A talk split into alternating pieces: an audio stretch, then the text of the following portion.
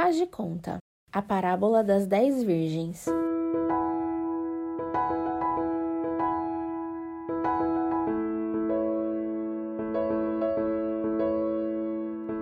O reino do céu será, pois, semelhante a dez virgens que pegaram suas candeias e saíram para encontrar-se com o noivo. Cinco delas eram insensatas e cinco eram prudentes. As insensatas pegaram suas candeias, mas não levaram óleo.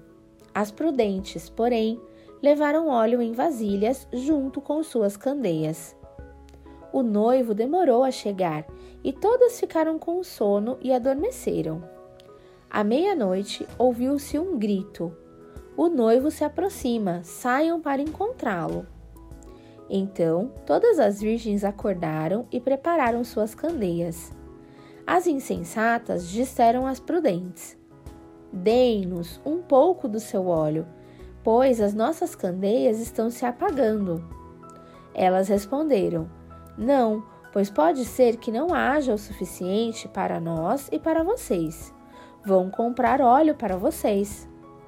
E saindo elas para comprar o óleo, chegou o noivo. As virgens que estavam preparadas entraram com ele para o banquete nupcial, e a porta foi fechada.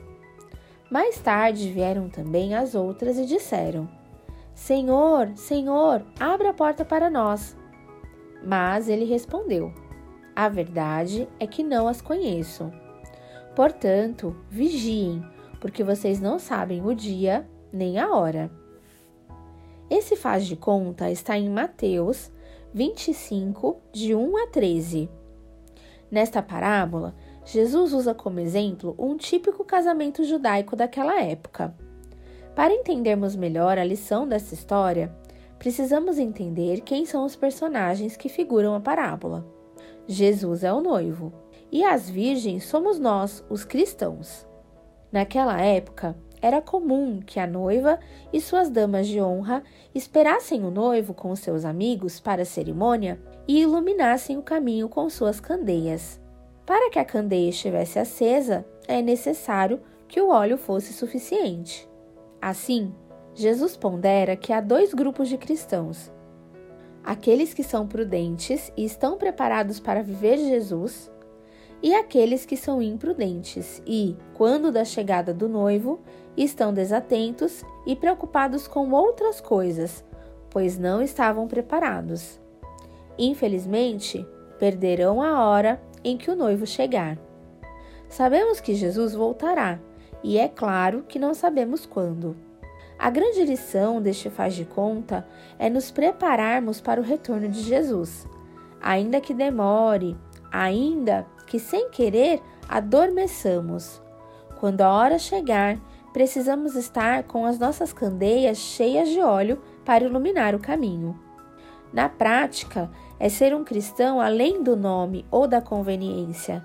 É estar convencido e comprometido com Cristo tentar levar uma vida correta diante de Deus, servir aos outros e dar frutos através do trabalho do Espírito Santo em nossas vidas. Como não sabemos quando Jesus voltará, é necessário vigiar sempre. Sabe aquela história de curtir primeiro e se arrepender depois? Tenha cuidado. Jesus espera que aqueles que o amam sejam prudentes em esperá-lo com suas candeias cheias Pois, como vimos na parábola, providenciar o óleo na hora da chegada do noivo fez com que as insensatas ficassem de fora da festa.